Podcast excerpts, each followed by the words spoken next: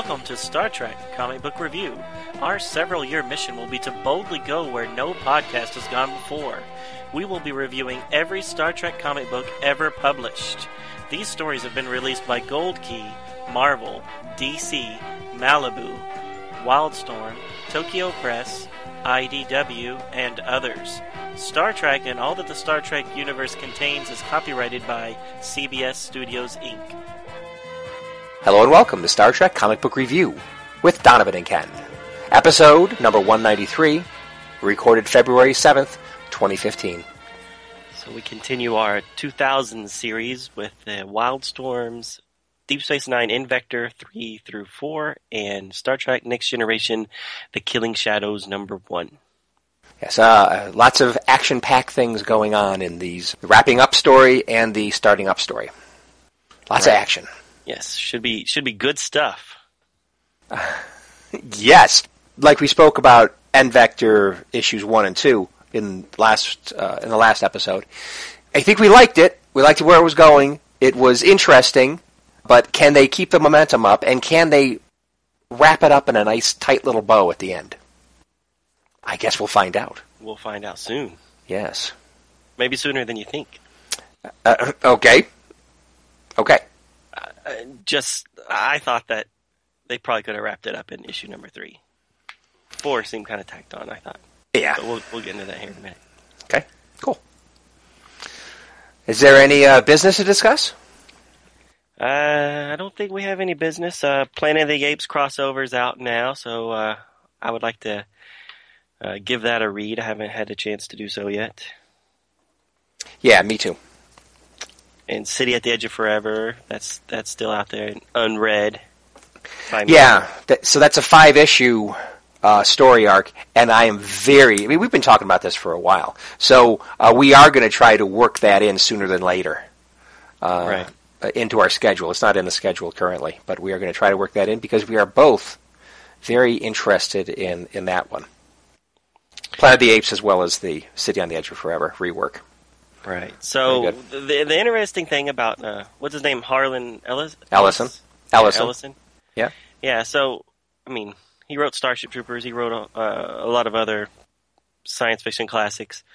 Um, I didn't know that he wrote so much sci-fi TV, and in fact, he even wrote a um, he wrote an episode of Batman, the '66 Batman TV series. I Really? forgot. I didn't know that. Huh. He wrote he wrote an episode that would have introduced Two Face, Oh, huh. and they never filmed it because they thought it would be you know Two Face was too too much for kids TV.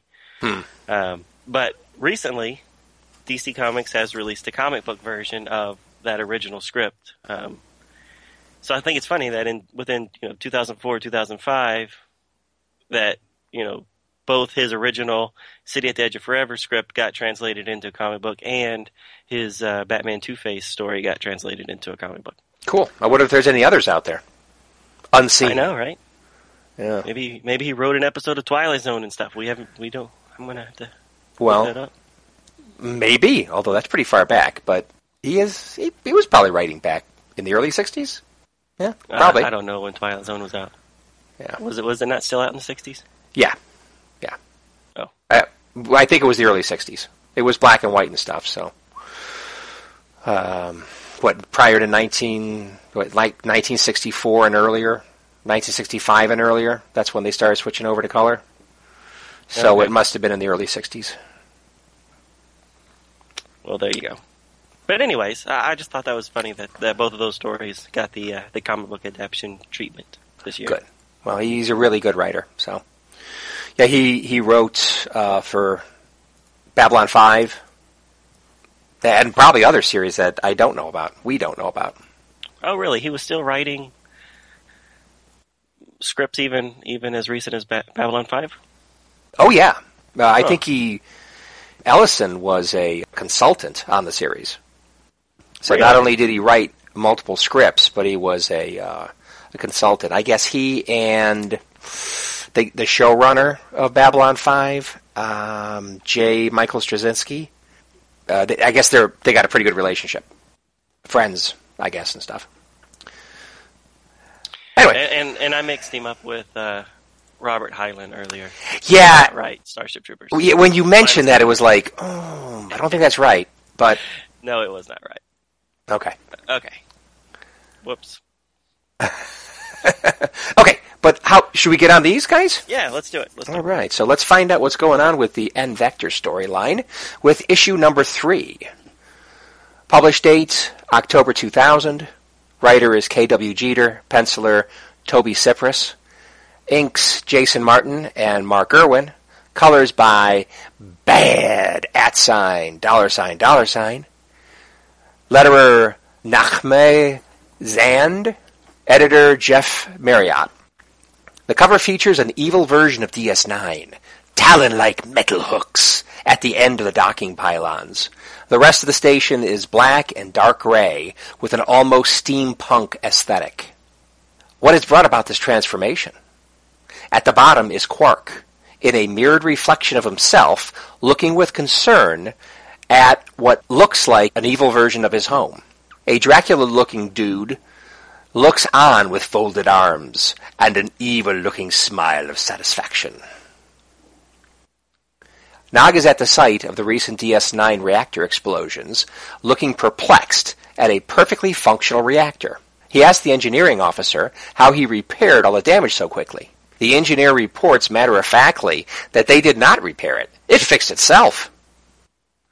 Later, Nog is in Colonel Kira's office explaining the total absence of sabotage on the station. She does not believe it. Equipment damage, particularly an exploded reactor, does not just repair itself. What's going on here? A voice of agreement comes from the doorway. It's Commander Jast, and she confirms there is no evidence of sabotage. Kira objects to Jast doing her own investigation, but Jast says she has the authority directly from Starfleet to investigate this matter. Questions have been raised about how Kira is running the station. Jast says it is now Kira who is under suspicion, so Kira had better get to the bottom of, of what's going on immediately. Scene shifts to a shuttle departing DS9. In it is Quark and his new partner, Victor. Quark is happy to take a break from the station, but he asks exactly where they are going. Victor says Quark does not need to worry about it. When they get to their destination and unload their cargo, Quark will be quite impressed with the results. When Victor leaves for another part of the shuttle, Quark notices the strange box that glows from within. He begins to open it, but the yellow glow that begins to come out of the box freaks him out, and he closes it with a thud. The possession, or perhaps evil cologne, of Julian comes by O'Brien's cell and releases him. Miles can't believe all the evidence against him has just vanished. Julian says the reason he is free is not that important, just the fact that he is free. He tells Miles to say hello to his wife Keiko for him and turns to walk away. Miles just stands there until a voice behind him says, It does not seem like him, does it? That's because he is not. It's Ezri Dax. Miles and Ezri go to Colonel Kira's office where they attempt to convince her that the person walking around as Dr. Bashir is not Julian. Kira tries to convince them maybe the issue is with O'Brien and Ezri. She tells them not to dredge up any more issues over the disappearing sabotage damage. Kira says Starfleet is not pleased over all this, and the sooner it's forgotten, the better. They leave Kira's office not knowing what to make of it. Quickly, they are accosted by the Romulan Dr. Sine. He says he is the man with the answers they need to save their friend. He tells them about the viroid infection of Julian. Now that they all know about the viroid, they try to figure out what to do about it. Meanwhile, in a very empty part of the Alpha Quadrant, Quark begins to ask what they are doing out in the middle of nowhere. There is no one here to buy the junk they stole from the Romulans on the station. Dump the junk into space, followed by the box filled with the yellow glowing ooze. Quark sees the box open and the contents start to come out. The contents stretch out of the box like the stalk from Jack's bean. Quark is dumbfounded to witness the construction of a space station all by itself. Its general shape looks like Deep, Space Nine, but more organic, more frightening, more evil. The docking pylons end in menacing blades like huge raptor claws. It's all black and dark gray. All Quark can say is, now that's what I call real estate. Back at the real DS9, Dr. Senay is doing far more talking than O'Brien and Ezri. He warns if they don't stop Viroid here and now, it will become too powerful. There will be much worse to come. O'Brien says they have to get it out of Julian. Dr. Senay says precisely, and says they must get it out of Julian and into a container that he has prepared for just this purpose. O'Brien and Ezri do not trust Dr. Senay to not hurt Julian in the process of capturing the Viroid, but they have no other options. They complete their plans. Senay's diplomatic pass gets the doctor and Miles aboard the Defiant. Miles goes to carry out his part of the plan, as does Dr. Senay. Miles sneaks into engineering and begins his sabotage. Dr. Senay goes to a large room where the attendees are a mix of Romulan and Starfleet personnel in dress uniforms. It's a formal reception. Julian is speaking with a group of Romulans discussing medical research cooperation. Senay begins to directly talk in public about Julian not being who he pretends to be. He talks about Julian's failure to completely cover up his secret plans that include sabotage of the station. An officer informs Commander Jast of an overload condition in the ship's main reactor. Jast demands that Senay explain what he is talking about. With the room's attention shifted, Julian bolts out of the room. He arrives at engineering and finds O'Brien at the controls. He tells O'Brien he should have left when he had the chance, and he leaps on the engineer. He is choking O'Brien to death. Other Starfleet officers come in with bright blue hair and pull Bashir off. Jast says it seems Dr. Senay was correct. Senay injects Bashir with the therapeutic Senay injects Bashir with the therapeutic death serum he tried to inject Bashir with in a previous issue. Later in sickbay, Bashir awakens. Ezri is there, and she fills him in on what happens. Senay was successful in bottling up the Viroid. Bashir asserts, then it's all over then. Ezri says, no, it's still out there. Scene shifts to DS9's evil twin. Cue the dramatic closing music. Da da da! To be continued. So they wrapped it up pretty fast, I thought. Um, out of Bashir and yes. Yes. And then cu- cueing it to show you what the new threat, the remaining threat, truly is. Right. Now that last shot is that the um, the new one? Because it doesn't look all deformed and bizarro looking. It doesn't? Does it? Looks pretty normal. I mean, Oh, you're right. Sorry. Yeah, that, that's my mistake. It didn't. It should have done that, though. Why didn't they do that? Yeah, you're completely right, Donovan. It's it's the real DS9. It's just showing an external shot of the, the ship. And the Defiant with wings. right. My mistake. I agree with Thanks. you. It should have been the other one because that that's what it would make more sense when he said it's still out there. But Exactly. Yeah, you're right. Why didn't they do that? Come on. That's the threat. Show the threat. Anyway, whatever. So, as far as I'm concerned, this is really okay. I'm obviously, I think that the writer has taken inspiration mostly from the Dracula story, and I know I've said this in, in the previous episode, but it's even more reinforced now. But then there are elements of Frankenstein also that's sneaking into this, and I just find it very interesting. all right. So aside from Victor's outfit, what what Yes. makes you think that he acts like Dracula? O- Okay, so here's my list. Okay. So I'm going to bounce. I'm going to bounce back and forth of the things I saw in this story that come from both the Frankenstein and the Dracula story. So, okay, obviously number one, look how the guy's dressed. I, I know you don't agree with me, and I really I mean look at the cover. Look at him with his arms folded. He looks like Dracula. I, I, I don't know why you don't really see that. but- I, I can see it. I just I told you that's just not what I. okay, that's, that's I fine. it Okay, did not fine. jump out at me as that was Dracula. Okay, so there you go. Look at how he's dressed. I think it's obvious, but whatever. Uh, his name is Victor. Now, mind you, Victor Frankenstein, but still close enough. You know, uh, I mean, they couldn't call him Dracula. I mean, come on, that'd be too over the top. But he is a Victor with a Q, which you got to make it a little different. Got it, like kind of spacey. I guess the Q makes it spacey. Q instead of a C, but whatever. Um, he appears to be able to take over people's minds like Bashir and Quark at the beginning of the story arc. So, I mean, that's a Dracula thing. You know, being able to control people's minds to some degree, uh, like hypnotism or something. I also want to just mention that at one point I was wondering if it was more a pod person kind of thing where duplicates were out there, but you know, because because of the oozy kind of uh, quark thing that came out of the box in a previous issue. But it really does, ap- well, as we'll see, it really does appear to be he's taking over people as opposed to replacing them. But it's kind of confusing a little bit, but whatever. Quark is basically Renfield. You know, so remember the little minion of Dracula that keeps on eating bugs and stuff, who's Well- who's doing things for him during the uh, you know during the day and stuff.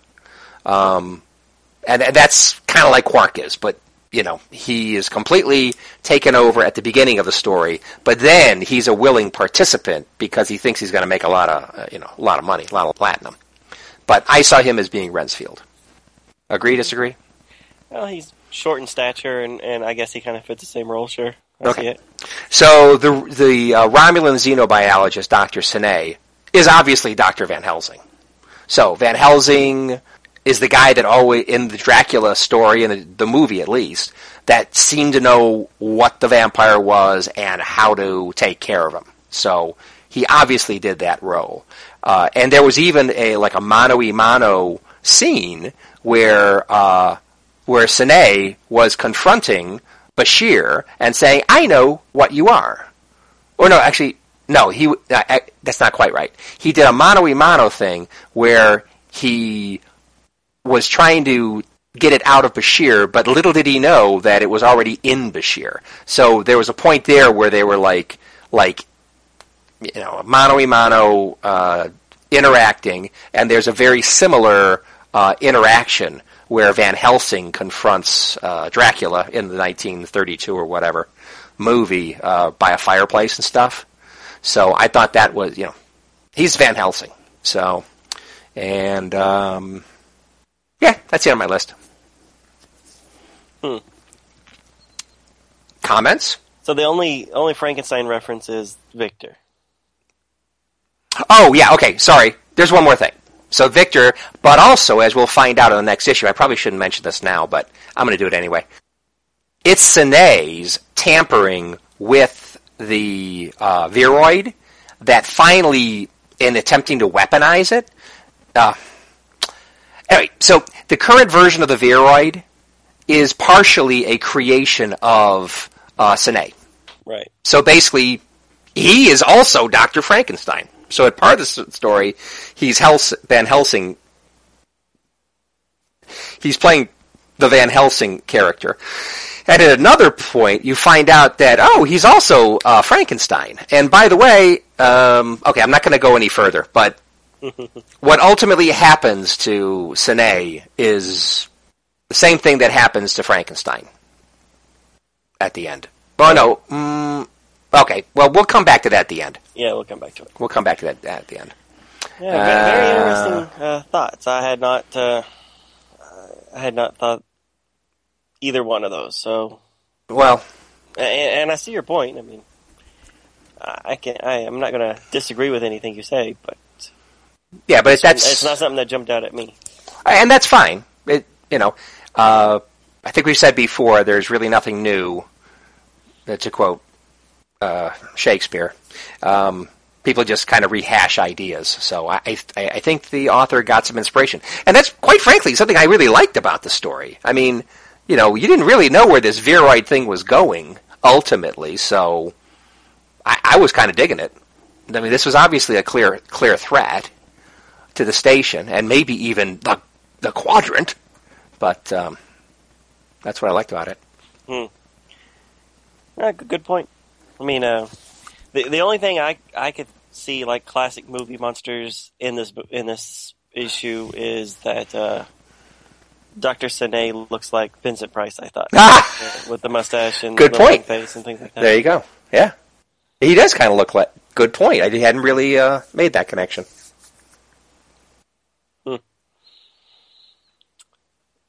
Very good points. Yeah. Uh, so um, something I was kind of surprised about is when uh, Bashir and Sine, the the infected Bashir and Sine, had their interaction in the previous issue. I thought the Viroid would do something with Sine, either infect him or somehow make sure he didn't interfere with the Viroid's plans. But he apparently didn't do anything, Right. which is like that's not very smart for an evil, e- intelligent entity. Yeah. No. Especially one that's going to eventually uh, be able to stop you. Well, yes, ex- or it has the potential to, and in the end, he does. Anyway, I mean, the, the, the, the his the Viroid's biggest asset is that nobody believes what he can do and that he even exists. But here's a guy that knows what you are and actually create partially created you. So it's like you're just gonna let him go? Anyway, Right. Right. Which is definitely contradictory to the fourth issue in the in the final ending. It doesn't make any sense why he would let Sine live, yeah, which we'll talk about right. momentarily. Yeah, and another thing, he goes in and and act, and spends his time to actively release Miles. It's like when Bashir first gets involved, I think Bashir is not infected. I mean, he's you know he's himself and he's trying to help his friend. But at this point, he's obviously infected. So why does he even bother going to Miles and let him go? I mean, can't somebody else do that? I mean, he's not security staff; he's the Yeah. ship's doctor. Yeah, maybe he was ordered to do it, and he has to keep up the pretense. Right, but when he does it, he says, "Oh, thanks, Miles. Uh, say hi to Keiko for me," as if like they're just working. They just have a, a professional relationship. Right. So, you know, obviously that was the big thing for Miles. I mean, because he knew they had such a good, close relationship. The real Julian wouldn't just leave it at that. I don't know. Right. I guess they just had to have that. You know, they had to do that so that that Ezri and Miles can have the conversation about him not being him. Right. And as far as why he didn't kill Sine, uh, I mean, and this is kind of stretching a little bit, but maybe the Viroid takes on a little bit of the person's personality, and Oh. Hmm. I think Bashir may think that he's so much better than everybody else that he can't be beaten by someone else, and, and Oh. so he's just kind of being, or his do not kill, you know, somehow is is still there and, and Yeah. kept him from doing it. I don't know. Right. Or, or maybe he senses that he has at least as much uh, enough of a relationship with Miles that you know he should be letting him go or something. I don't know. Yeah, that's a good point. Don't know. It, it, it's not said anywhere, so Yeah. it's all speculation. So I was kind of wondering about the shots of the Defiant when they sneak on when they go on board. Um, in in engineering as well as in that that reception room, looks like kind of a big area. I'm used to the interiors of the Defiant being purposely made mm, a little bit more on the the cramped side. Uh, so the bridge is is decently spacious, but I always had the in, impression that a lot of the interiors on the Defiant was not any bigger than it had to be, because you know they wanted to make it a small starship for fighting. But uh, these interiors look big.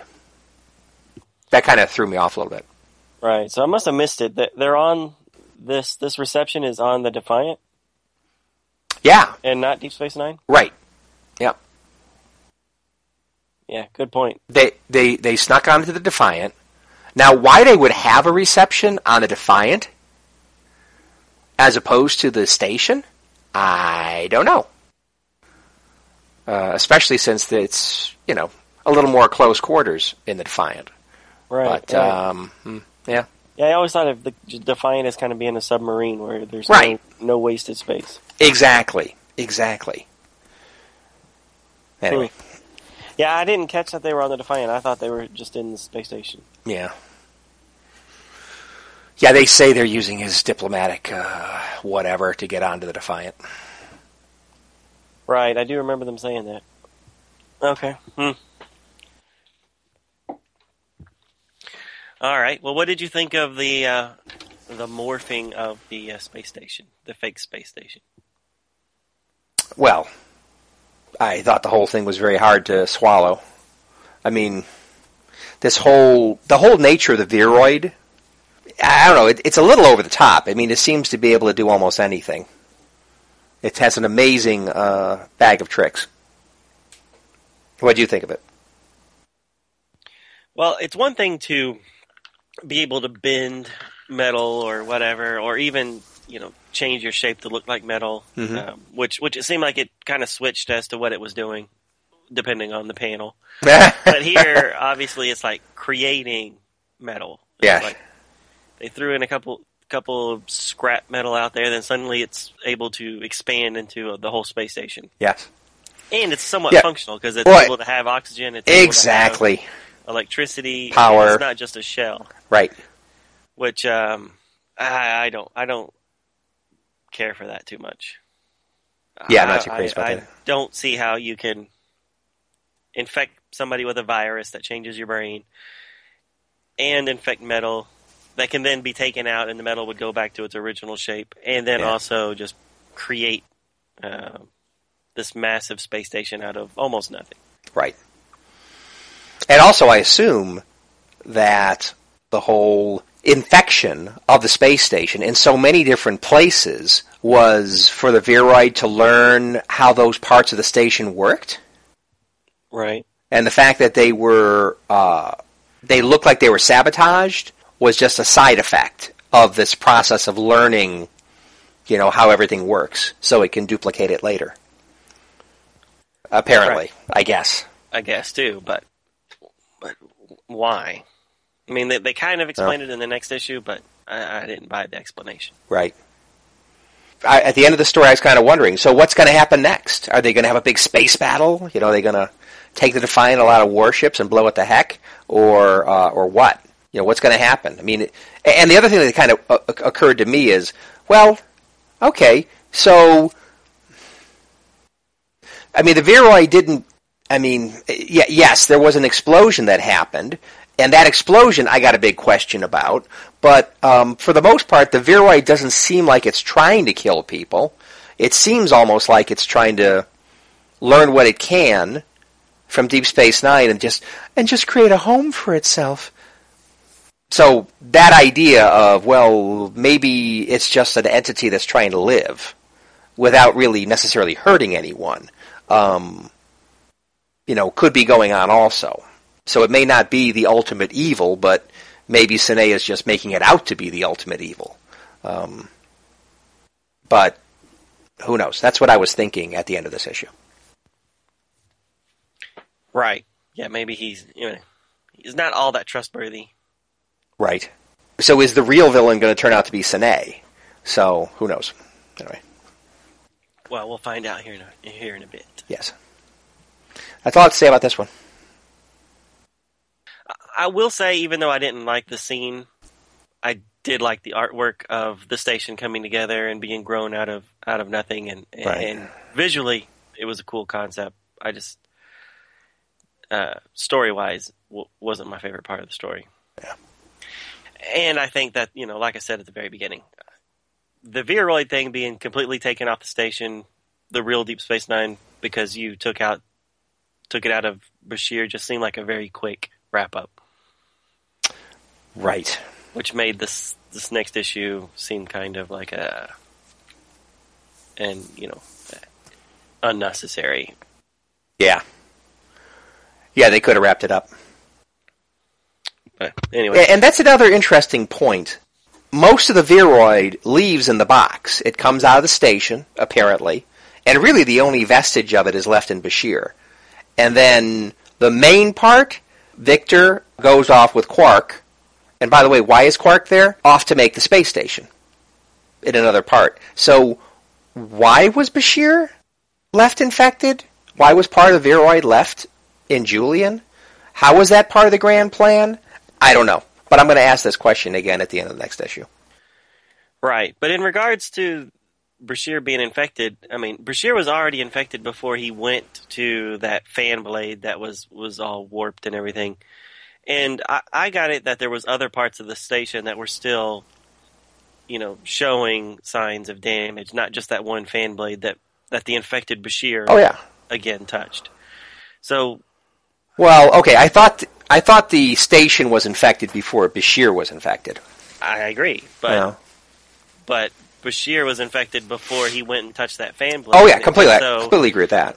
I don't. I have a hard time saying that when he touched the fan blade, all of the infection for the whole station went back into Bashir when they already Oh. established that Bashir was already infected. So Yeah, I why didn't- Would they, why would it need to consolidate itself into Bashir if he was Oh. already infected? And I don't. I, did it do that? I didn't know it did that.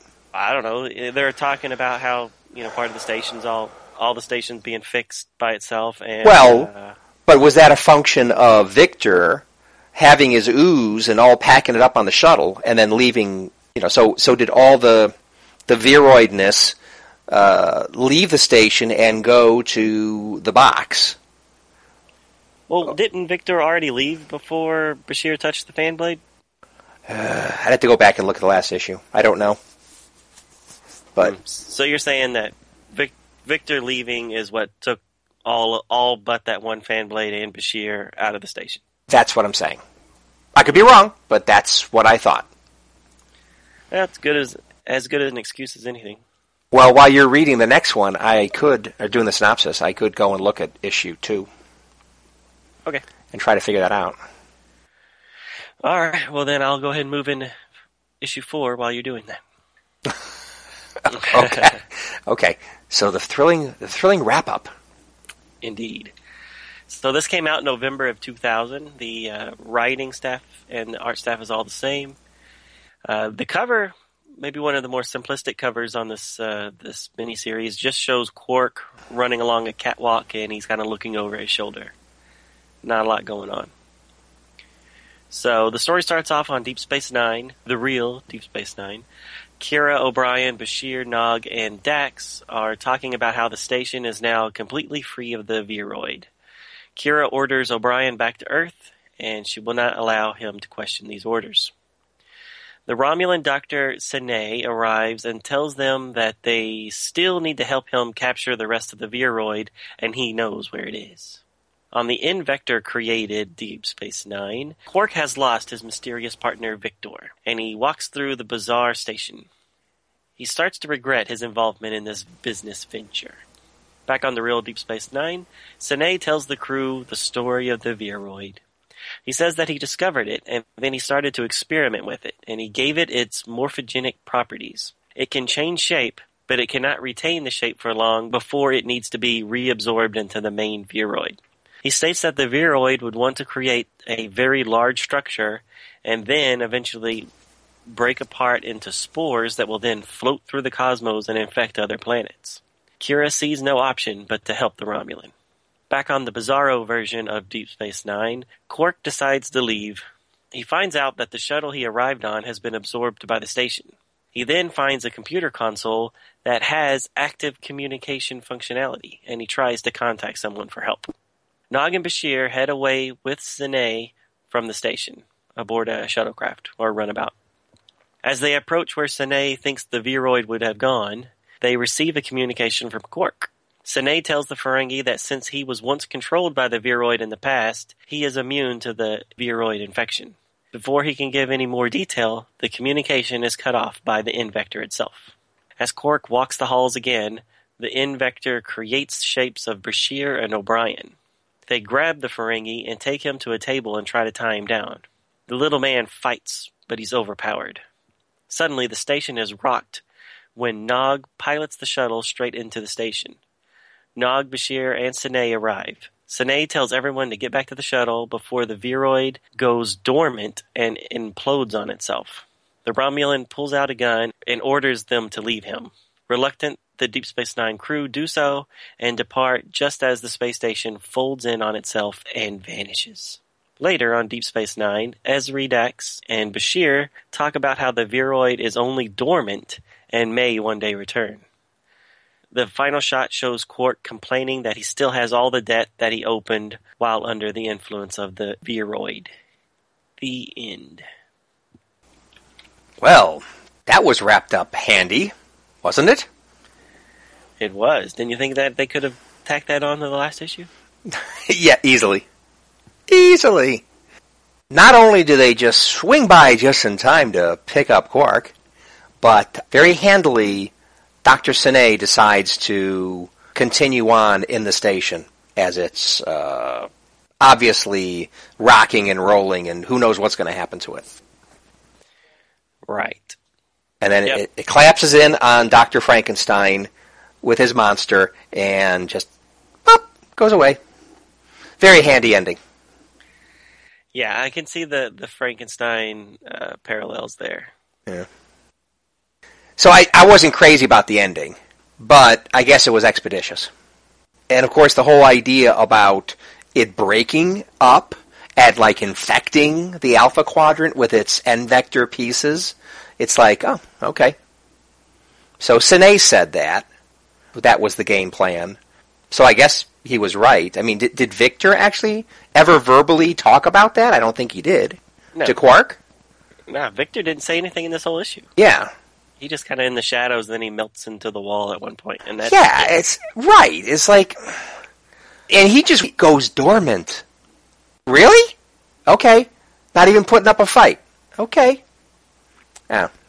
right. And they say that the reason why it goes dormant is because too many people know about it, and Mm. so it has to go dormant so that people will will not know that it exists. Which, like I said, in the last issue, Sine knew who Bashir was and knew all about the Viroid, but the Viroid didn't bother to take him out. No, and it didn't go dormant either.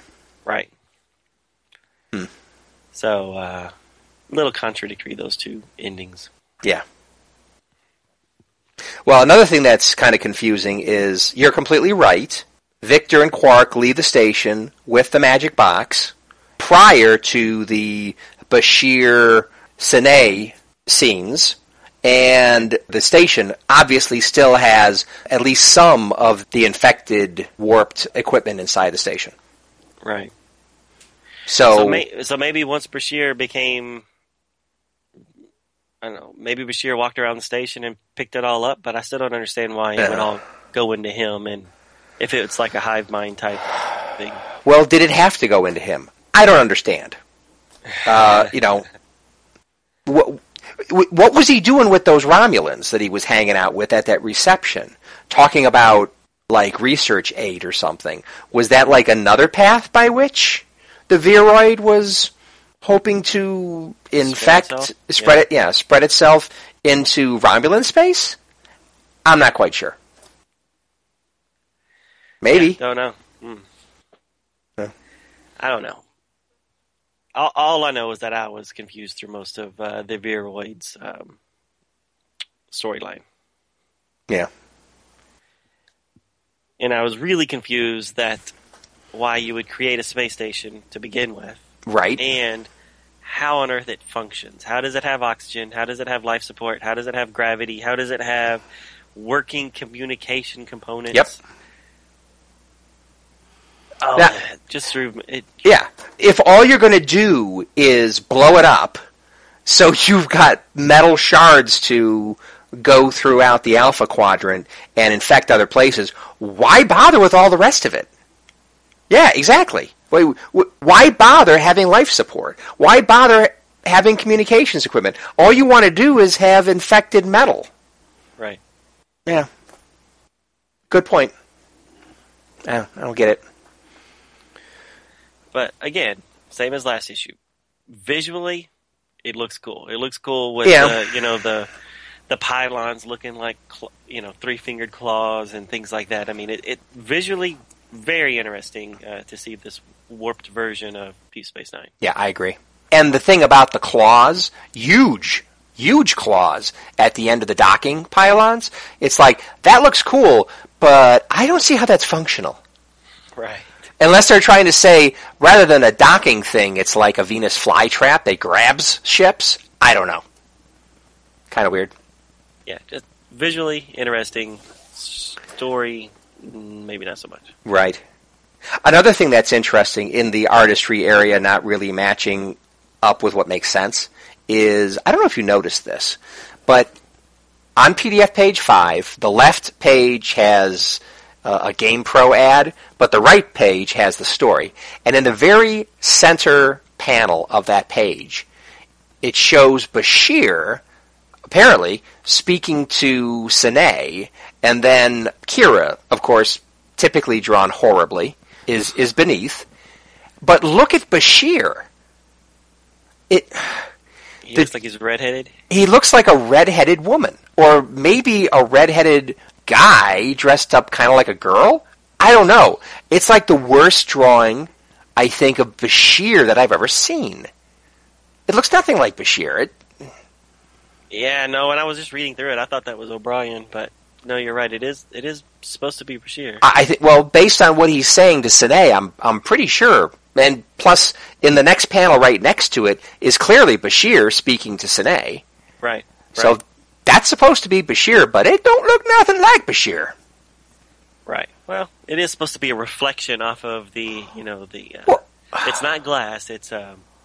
you know, Transparent aluminum? field. No, no, we're That's going with force force field. fields now. Okay, fine, fine, fine. Force field. So maybe when you're reflected through a force field, You look like You a red-headed you- woman. yes, yes. I. I mean, was that for fun or something? Did he purposely draw it that way, like an Easter egg, just to see if anybody'd notice? I don't know. well, this, it's a very different art style, and everything looks a little off. So Or a lot off in this case. a lot off, most mostly a lot off. Sorry. I mean, no, nobody looks like who they're supposed to be. So no, but at least they're in spitting distance. So you could pretty much you can tell Bashir is Bashir, and you can tell Kira is Kira, even though she looks horrible. Um, but well, but like we said the last issue, the first time we see O'Brien, I had no idea that was O'Brien. right, Of course, the fact he was in civvies kind of helped that along, but right. Yeah. Well, I mean, when when the Viroid makes those two forms that end up grabbing Quark, I said in the synopsis that it was Bashir and O'Brien, but it doesn't say that anywhere, and they don't really look like either one of them. right. Uh, just one's, you know, reddish blonde hair and one's dark haired. And I picked those two because, you know, uh, the Viroid had at one point controlled both of them, so I thought, well, maybe it has its genetic makeup and they can make a, a, Copy. a copy of them, but I don't know for sure if that's what the artist and the uh, author was going for. Right. Quark never says, hey, you look like Bashir. And when the real Bashir shows up, he he's never acts like. Well, he does say, "Oh, the real one." So maybe, maybe it definitely is supposed to be Bashir, fake Bashir and fake O'Brien. What were they even there for? The, the fake O'Brien and fake Bashir. What were they even there for? Just to put Quark on that table. But what were they going to do to him? Don't know. Why was he even there on the station? I mean, he had all the junk loaded up on the uh, shuttle. Right? Yeah, I don't know why they why he took Quark. Quark. Yeah, if all he was going to do is build up the station and blow it up so all the parts go flying, what do you need Quark for that for? Uh, I don't know. I, I do like your Renfield analogy. That you just need someone to uh, make sure your coffin doesn't get tampered with Right. during the day. Right. Anyway. so, I just had another comment. Okay. Uh, the Sine's expedition that takes off to the evil DS9, that runabout looks like garbage. It doesn't. E- it doesn't even have nacelles the first time we see it. Now later on, they bother putting nacelles on it, but it doesn't even have nacelles. So it's like you're messing with me, artist guy. You're messing with me when you start messing up the all, all the ships too. Anyway, So messing up the people are all fine and good. But when you No, no, no. up the ships, I I think a line's been passed. I mean, between the wings on Defiant and the runabouts that sometimes have nacelles and sometimes don't, I'm just not happy. yeah, no, I, I agree with you. It's a different style. Yes. That's all I have to say about this one. All right, um, I think I'm done. Aside from, no, we already talked about Victor not really doing anything. Yeah. Uh, the only thing I would like to wish they would have clarified is exactly what the Viroid was before Sine found it, because he all he says is that when I found it, it was already powerful. Hmm. Where did you find it? What is it? I need a little bit more to go on than just I found it this way and I gave it the morphogenic properties. Right.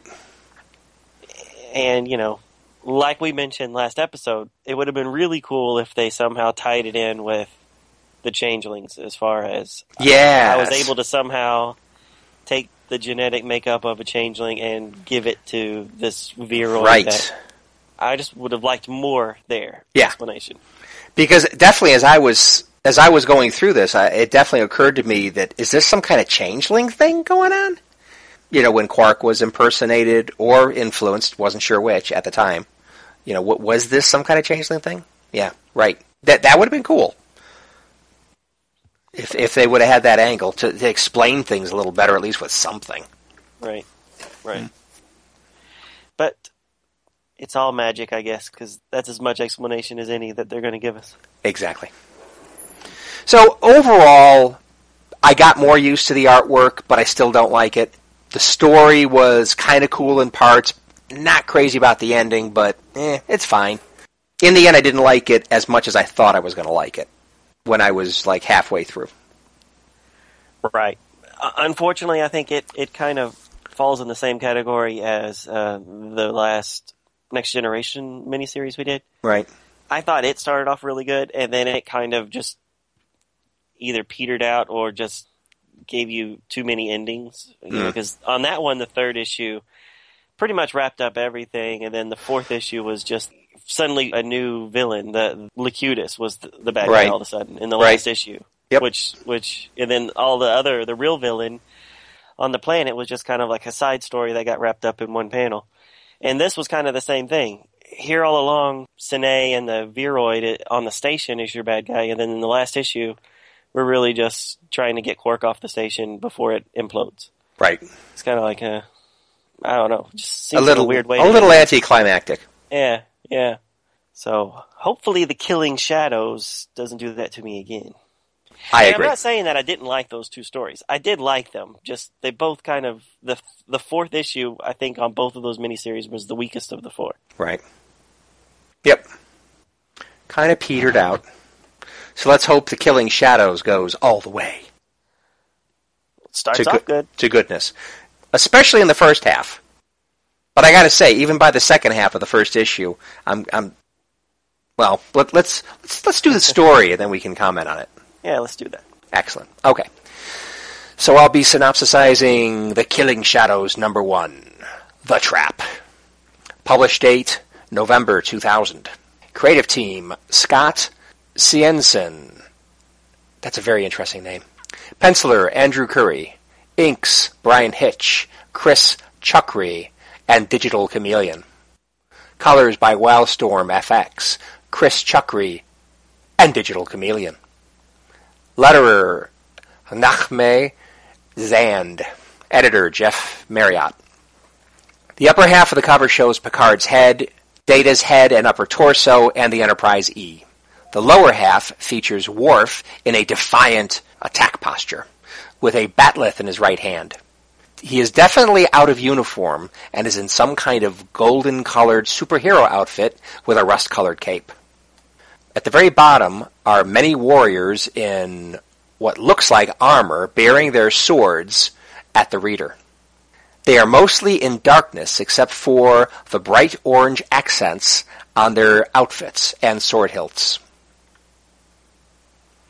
Montag 9. A Federation science outpost. Geosciences lab. 19 staff members. A team of three Starfleet security personnel are firing their phasers at a blast door trying to enter the lab that was sealed when Security Prime Alpha was triggered by someone. They hear screams of people dying inside. Their urgency quickens, but so does their apprehension. Just as the door opens, one of the Starfleet security team members falls to his knees, saying that he can see what someone else is seeing in his mind. He screams, They can't be stopped!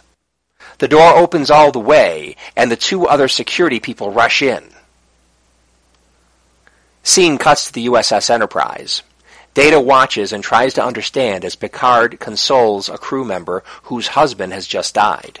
She believes she will be with her husband again when her own life ends. Their souls will be dancing among the stars. Picard agrees with her belief. She departs. Data's emotion chip provides him with a variety of emotions that he too is trying to understand. He tells his captain that beliefs appear to be highly important to human condition. Yet beliefs are such an ephemeral concept. Picard, in his mentor role, says, We all have beliefs in something, though exactly what we believe in are often very different from person to person. Data asks what Picard believes.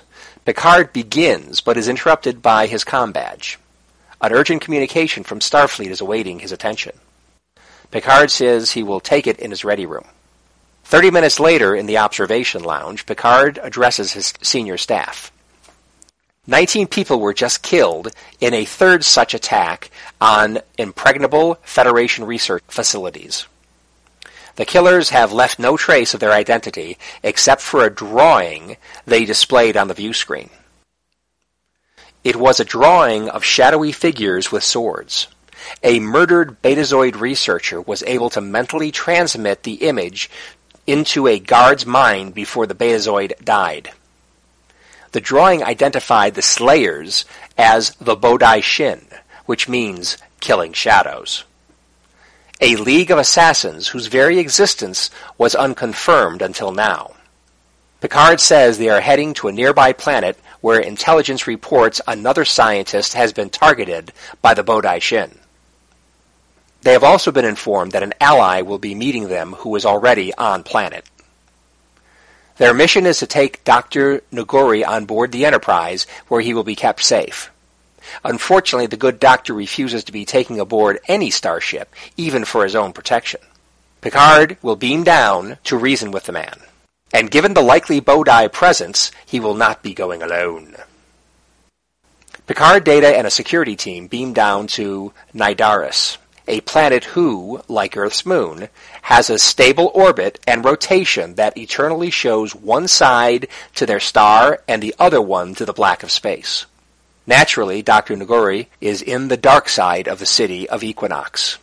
So that is where Picard's away team searches for him.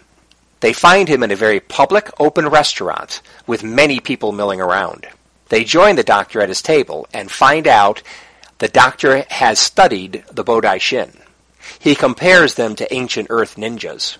Very well trained, fiercely loyal to their order, quite sophisticated and single-minded when they accept a target.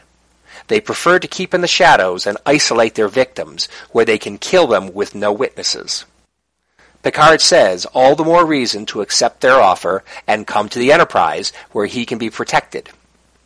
Nagori again refuses and explains that the Bodai Shin value their anonymity hiding in plain sight with as many potential witnesses about will not be as enticing a setting for them to murder him. In fact, he says he feels much more comfortable down here in the open than on the Enterprise. Meanwhile, in orbit, the flagship of the Federation is under attack from dozens of formidable and fast fighter ships. They attack with no warning and bring down the Enterprise's shields to 20%. Riker says he is done trying to communicate with them. Open fire on as many targets as we can acquire. After seeming to destroy many of the smaller ships, more ships take their place. It's like fighting clowns rushing out of a small car. On the planet, Data agrees with the doctor's assessment. He is safer on the planet, but safe is a relative term. The waiter brings the doctor his check, but turns out to be a Bodai Shin in disguise. His sword comes down on the table to scatter the occupants. The security team draws their phasers. Well-placed explosions detonate. Chaos ensues. Data uses his speed and strength to take out several of the Bodai, but more join the fight. Picard grabs a fallen sword and joins the fight to defend the Doctor. Worf improbably shows up with a bat'leth just ready to join the fight. The last of the security officers are killed by the Bodai Shin. Picard, Worf, Data, and the Doctor make a hasty exit out of the building and into the alleyways. Meanwhile, Riker and Geordi figure out that most of the ships attacking the Enterprise are projections. They have been wasting their shots on projected decoys. They figure out how to identify the real ships and start inflicting real damage. One of the Bodai ships impacts into the Enterprise's shuttle bay. Emergency teams in life support suits find no intruders in the bay and no life in the crashed ship. Meanwhile, on the planet, the four are at a fast walking pace from the restaurant. The doctor realizes the gravity of his situation. They really tried to kill me. Picard cannot raise the Enterprise. They decide to make for the doctor's laboratory that is within a fortified bunker. The doctor divulges what he has been working on a transporter system capable of transporting an entire city or even world to any other point. Imagine the next time the Borg attack, we can move the target city or planet out of harm's way before they can be assimilated. Data points out that technology could be perverted into planet destroying weaponry. The doctor scoffs at the notion. He is trying to protect life. Multiple Bodai suddenly attack. They kill the doctor immediately, while Worf, Data, and Picard are busy with other Bodai. Seeing the doctor's impaled body hanging from a wall, Picard gets angry and starts to take off after the Bodai. Inexplicably, Worf and Data fall behind the aging Picard. Meanwhile, on the Enterprise, Deanna senses a void of feelings, which might be explained by her being apparently alone in a dark hallway, but she still thinks it's odd. She turns out to be right as a Bodai comes out of the shadows for her. Back on Nidaris, Picard is isolated in an alley by two Bodai. Despite him being isolated in an alley, he thinks he can't use his phaser in fear of hitting innocent bystanders. Instead, he grabs a handy metal rod about as long as he is tall. He proceeds to take on two Bodai alone. During the fight, the Bodai tell Picard that they not only took Dr. Nagori's life, but somehow they were able to take all of his research too. They also make it clear that they want Picard dead because he is a witness to the murder. Picard is doing such a great job of kicking a dollar sign dollar sign that one of the Bodai resorts to throwing an exploding ninja, or should I say Bodai, Shin, throwing star. Amazingly, the throwing star that should have lodged in Picard and blown him to bits explodes far enough away from Picard that he is only knocked to the ground. More Bodai join the fight and have Picard surrounded. Just when all seems lost, Data and Worf finally catch up at. Oh, no. Actually, a blonde headed, green, jumpsuited ninja lady jumps out into the fight. Using the elements of surprise, amazing fighting abilities, and a spear, the new fighter is able to kick enough Bodai A dollar sign dollar sign that the remaining Bodai team of four beam out of the area. Picard thanks his savior, who he correctly surmises is the ally that they were to meet on planet. What he did not surmise is that the ally turns out to be Tasha Yar's daughter, Sela. To be continued. Bum bum bum. Is that Sela or Sela? Sela. Sela. S E L A? Yeah. Yeah. Sela. Okay. Okay, what do you think? I I liked seeing Zella at the end. Uh, I, I do too. Yes, I, I do too. It just seems kind of random, but yes. Right. And she lived her whole life as a diplomat um, and a commander, not necessarily a uh, security officer fighter like her her mother was. So Yeah. how she learned to be a ninja, I don't know. Yeah. that is one of many things I have a problem with as the story progressed. Right. Sella was a, high point for me in this story because I thought that they really should have used her in the Star Trek Nemesis storyline. hmm It would have made sense if she had something to do with, you know, the creation of Shinzon and all that other stuff. I mean, her character could have fit into that story and made it much more plausible and less out of the blue than than what it ended up being. Right. You know, because because why did they make a clone of She? Why did they make Shinzon? Yeah. You know, that, that did not make sense unless you had some idea of the future that Picard was going to be someone fairly big in 30 years. I Let's completely go ahead agree. and Start cloning him now. Exactly. yeah, exactly. That was always a problem I had. One of many with that with that storyline in that movie. Right. Yeah. So, but you didn't like the ninja action. I'd say the first half of the story, maybe the first 35% of the story, I was digging it. The next gen crew had a formidable, unexpected enemy, a new enemy. We'd never heard of the Bodai Shin before. Very cool, very deadly, a different kind of villain than they normally have to deal with. So, I, and they were, and the team was taking them head on. So that part I liked. However, all these improbable, stupid things started popping up to kind of keep the, the action going and maybe bringing back some old friends. So, may I list them? Uh, another list? Yes, let's do it. A list. Top 10? No, there's not that many. How did Worf and Data go lame and let the significantly older Picard get isolated from them? It's like, what? That, no, I'm sorry. I mean, they're just, I mean, you could see them in the background as Picard's running off. They're like just standing there. They're not even fighting anybody. So it's like, what? Ugh.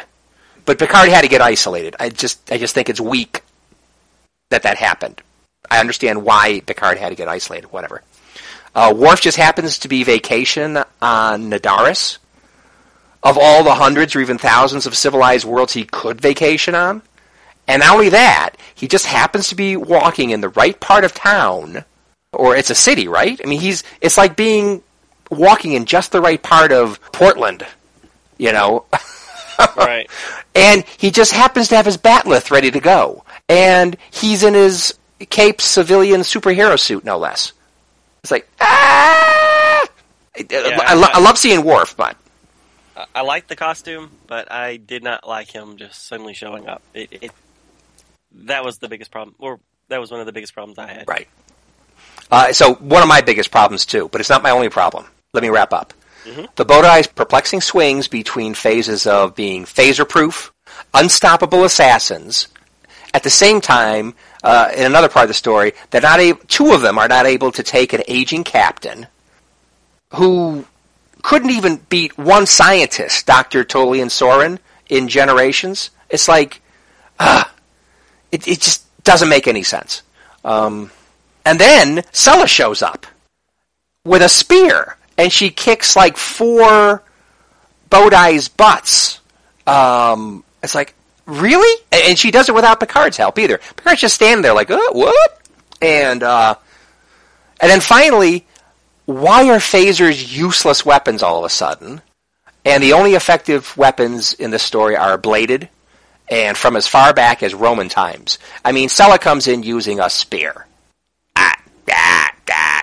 And so, uh, and of course, the exploding ninja star, always fun. So the writer is very into uh, ninja kind of characters and and fighting styles.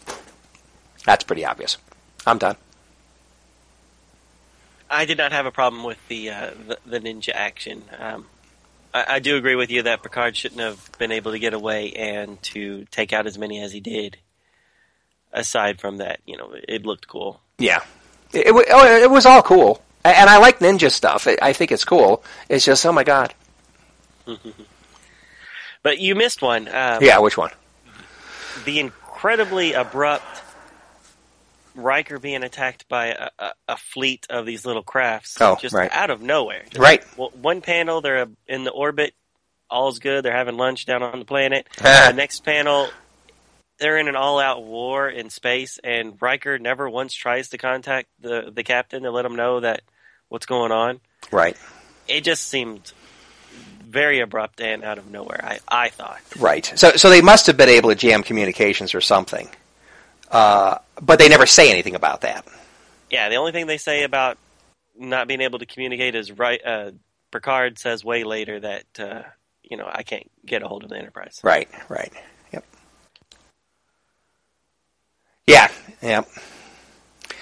Yeah, that whole fight in space, it's like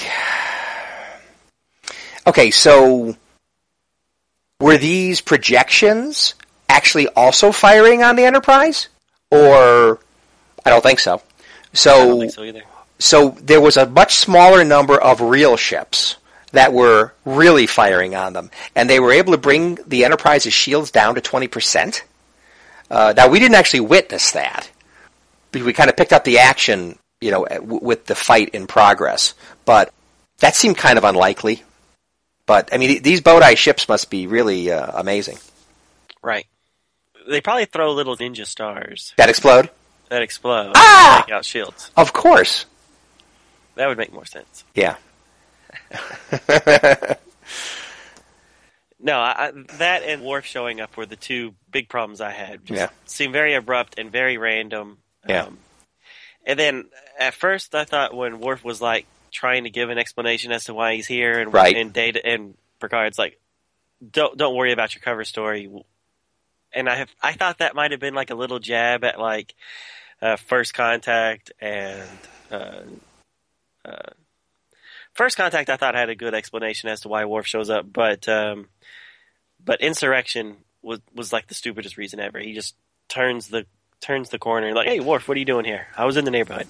I kind of thought that that this was supposed to be kind of like a dig at that. Just oh, I was in the neighborhood. Oh, let's not worry about your cover story, Worf, because it's going to be ridiculous no matter what. You know, I, I thought Well- that's where they were going with it, and I was like, actually, I kind of like that if that's what what the case is supposed to be. But Yeah. then it ended up not. Then then they still had a real contact that uh, which was Right. Stella. and and that's what I thought was going on. I thought Picard thought that Worf was the contact, and that's why he said, "Don't worry about your cover story." right? Which which he did. That's what I thought. But Yeah. yeah, Which at that time I think he did. I just right. I like the idea of it just being a dig. That uh, Yeah, don't worry about it because it's it's ridiculous. Just you're here. yeah. You look awesome in your gladiator cow- outfit. Let's just go. and that's what it kind of looks like, gla- somewhere between a gladiator and a uh, superhero outfit. right. He looks good. Oh, I don't yeah, know yeah. if Michael Dorn's that that built, but uh, Yeah, I, he, he's in great shape. But yeah, look at the arms on Worf on the cover. right. Those are some guns on that man.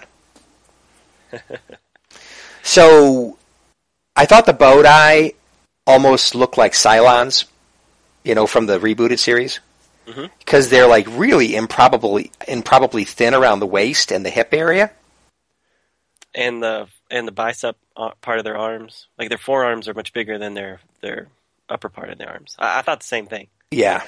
So I I immediately thought Cylons, um, but I, I guess they were supposed to be real people, so they just must have very petite waists and Popeye arms.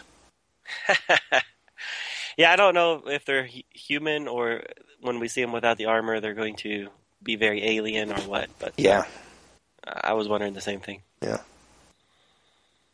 Popeye arms, I like it. Yeah. Um, so this is just a thing I probably knew at one point in time, but I probably forgot it over the years, and I, I am aging. But um, where they first meet at the beginning of the story, you know, around the conference table, I did not remember that was called the observation lounge. So that's the uh, that's like the meeting room area behind the bridge on the Oh, yeah. Enterprise. I just call it conference. I just call it conference room. Well, I, thought it was more like a meeting room or something, but they Right. clearly call it the observation lounge, and it's like, well, yeah, you you got a nice view, you know, with those curved windows or transparent aluminum or force fields, you know, whatever. Um, but I thought it was more like a meeting room. Right. So is the so the turbo lift is in between this room and the bridge, and that's that's it. So that that little bubble at the top of the ship is half bridge and half this room, and with the turbo then- in the middle, and and the And then, captain's room. I- I- exa- so the captain's ready room, which is another thing. It's the captain's office. What do you mean? ready room. Anyway, whatever. Call whatever you want. But but I do kind of like how they had more at the top of the ship than just the bridge. Right. And of course, they had that in Enterprise D also, but kind of cool. Anyway, I didn't remember it was called Observation Lounge. So Yeah, I did not remember that either. Yeah, so again, I, I kind of like that there was a lot of action and there was a formidable opponent. No diplomacy, no helping whales, you know, just you know an action kind of uh, conflict-driven story. So that's kind of cool.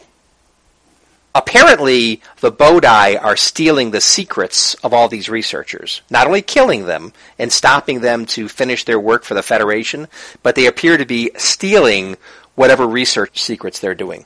What is their ultimate game? Don't know. They're evil. They they they are evil. I, I think the idea of bad guys going ahead and actively stealing Federation research is kind of cool. You know, it kind of makes sense. I mean, who appears to have a lot of money? Hey, and has a lot of cool tech. Hey, the Federation. Well, let's go and start stealing it systematically. I think it's that's kind of an interesting idea. Yeah, it, it and it could be that they're doing it for the right reason, right? This whatever it is is going to be so dangerous that we can't put it in anybody's hands. So we're going to all these places and and yeah, we're doing horrible things by killing people, but we're doing it for the greater good because because the the doctor did kind of when he was you know uh, talking up ninjas. You know, he did say they had a they were very honorable people, even though their their honor might have been a little skewed. You know, Right. depending on on who you asked, but they themselves were very honorable. So I'm Hmm. kind of wondering if you know that's going to play into it. Right. That yes, they're doing horrible things, but from their point of view, it's for the greater good and not for because they're evil and, and they're doing it for themselves. Yeah. So kind of like a Bodai Snowden kind of thing. Right. Yeah. of course, some people may not think Snowden uh, did, did the right thing, but I do. Anyway, um, yeah, interesting. I thought of them as more evil characters, but that's an interesting point. They may be doing it for the greater good, although they are assassins. But yeah, could be. We'll just have to wait and see. It's going to be interesting when this all unfolds, and we find out because these guys seem more to me. They seem more like uh, like a tool to the real villain who's pulling, you know, just using them to be killing people, uh, as opposed to the Bodai Shin Order now having grander aspirations than just being assassins. Right. Or, in your case, actually trying to protect the greater good. Hmm. So many possibilities. Yes, but we won't. Well, we'll we won't know until next week. Yes. Indeed. Th- that's the end of my comments on the issue. Um, well, you never did actually mention uh, Troi. I mean, uh, I I just want to do a shout out to your synopsis. I liked it. that she shouldn't have had any feeling in that room because there was nobody else in there. Yet that's what was alarming her.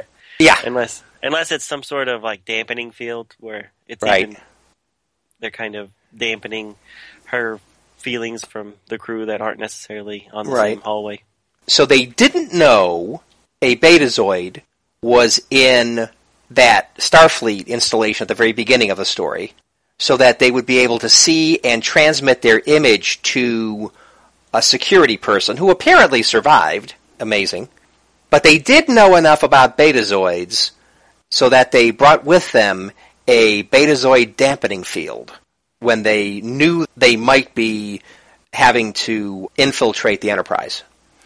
That is very yeah, that's very possible. Although it seems that's a, a- you know the, these Bodais at one time are like they're absolutely unstoppable, amazing.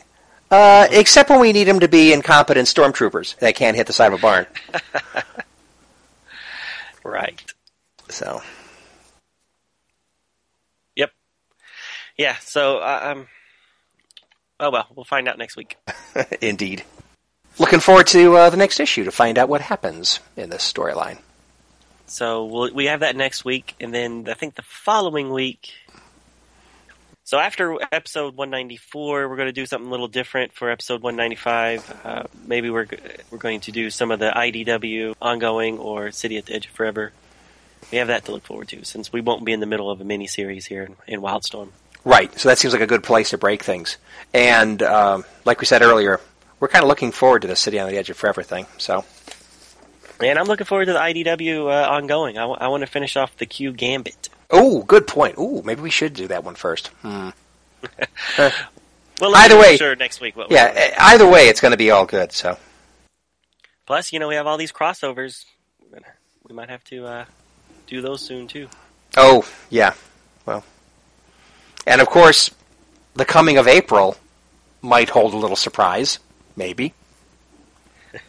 Maybe. Maybe. All right. Well, let's uh, let everybody go and let them read the rest of uh, Killing Shadows so we can talk about it next week. Sounds good. Thanks for joining us, everybody, on the review. Later. Thank you for listening to Star Trek Comic Book Review. All Star Trek stories and characters are copyrighted CBS Studios Incorporated. All music, stories, and characters discussed are for entertainment purposes only. You can email us at star t comicbookreview at gmail.com. Visit us at our website, www.stcomicbookreview.com. Subscribe to us via iTunes or friend us on Facebook at first name ST Comic, Second Name Book Review. See you next time on Star Trek Comic Book Review. Let's get the hell out of here.